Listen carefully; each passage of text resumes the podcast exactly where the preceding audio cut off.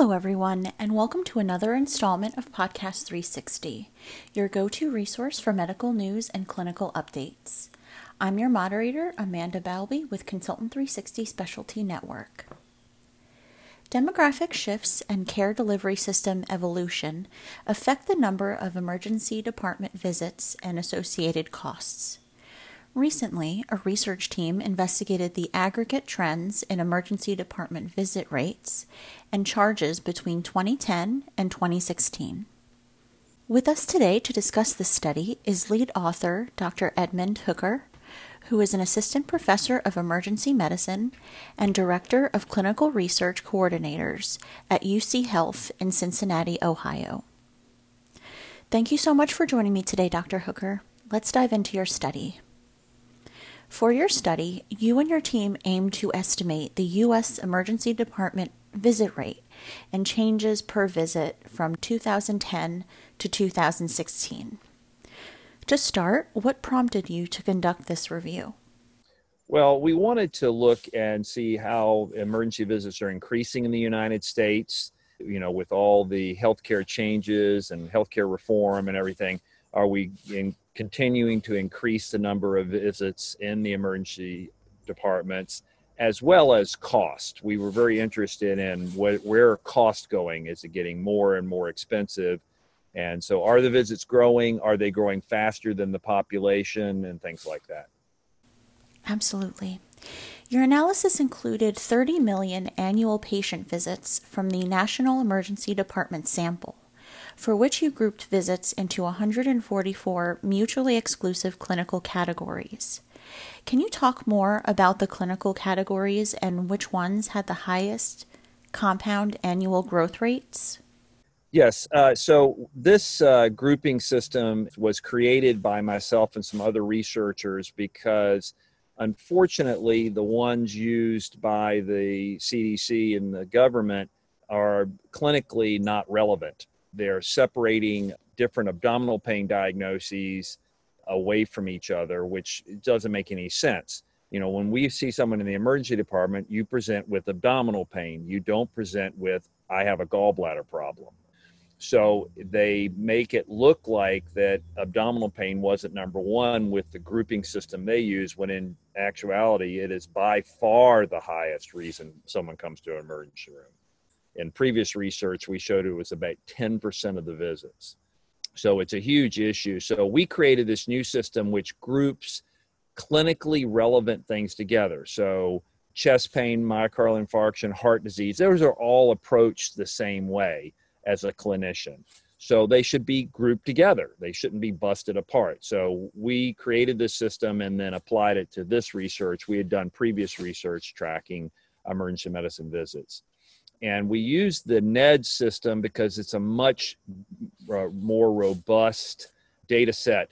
Uh, it is based on 30 million visits and allows you to estimate the visits for all of the United States. It's about a thousand emergency departments and about 30 million visits, and based on some uh, statistical methodology, they're able to estimate the total visits for the uh, United States.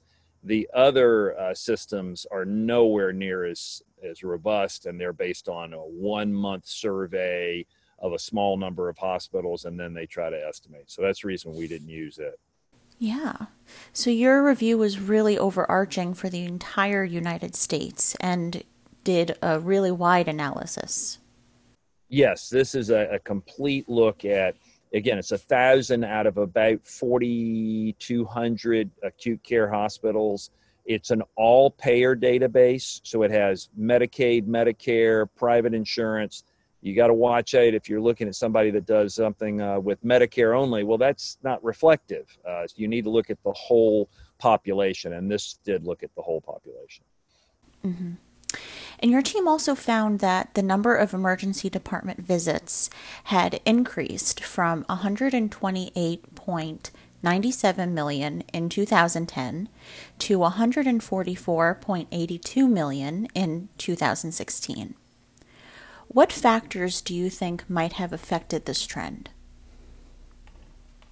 Well, if you look at some of the other data in the results, I think a lot of it has to do with uh, Medicaid patients have increased. Uh, so, who was the increase? Where was it coming from? It was coming from private insurance and Medicaid. So, as people got insurance, they have a tendency to go and use it, especially with Medicaid, where patients aren't paying a copay at all. They have a tendency to use the emergency department.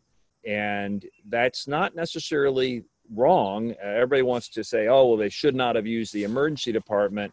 But if you have no other place to get access care because no private doctors are available in the evening when you're not working, or you are scared and don't know that this chest pain turns out not being something serious, but you still needed to be evaluated, they were appropriate to go to the emergency department.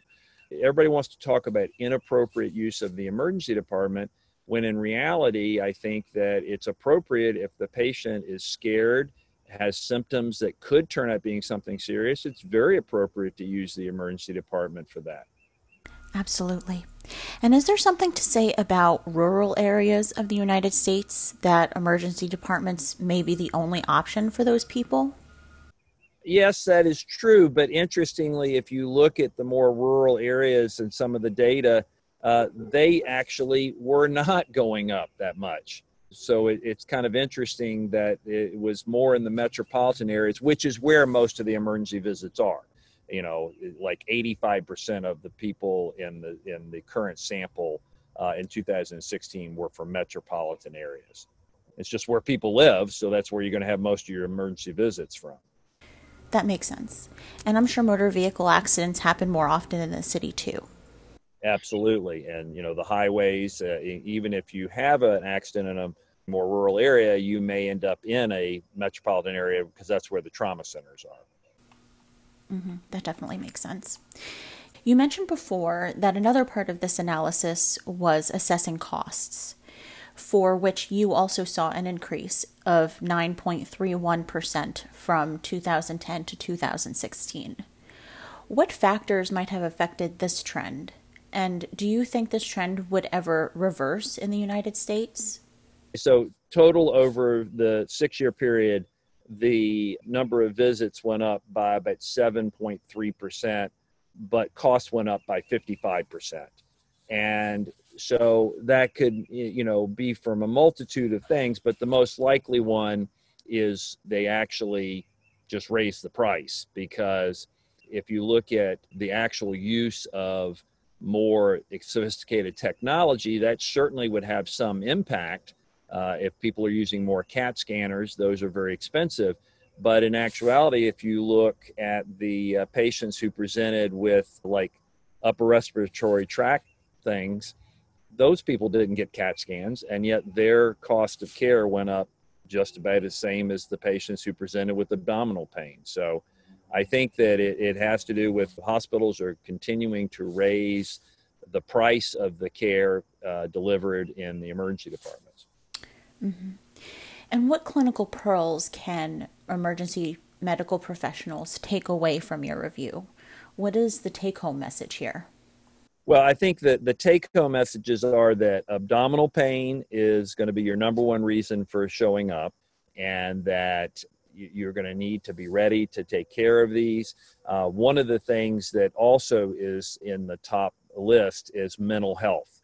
That to me is a big issue with previous research we did, and this research showed that mental health is one of the top 10 reasons people come to the emergency department, and yet the availability of mental health resources after the emergency department you know where are you going to admit them if they need to be admitted? Where can they get follow up if they don't need to be admitted are woefully inadequate. Facilities across the united states we have closed down so many mental health facilities uh, that it is so hard for a patient to find care now uh, for mental health. And there are hospitals uh, i won't name any of them. It's not my hospital but there are hospitals that i know of that are holding patients sometimes one and two weeks in the emergency department trying to find a mental health facility to admit them to. So that to me was one of the biggest thing that keeps growing every year and yet we keep taking more and more resources away from mental health. Mm-hmm. So what other research are you working on in this area?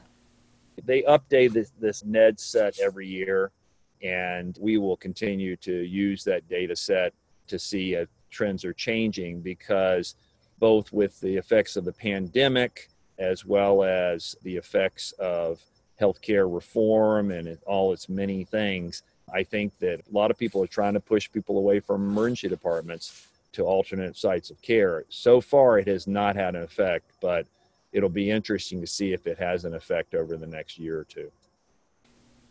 Yeah, for sure, especially with the pandemic. Uh, and who knows when that's going to end.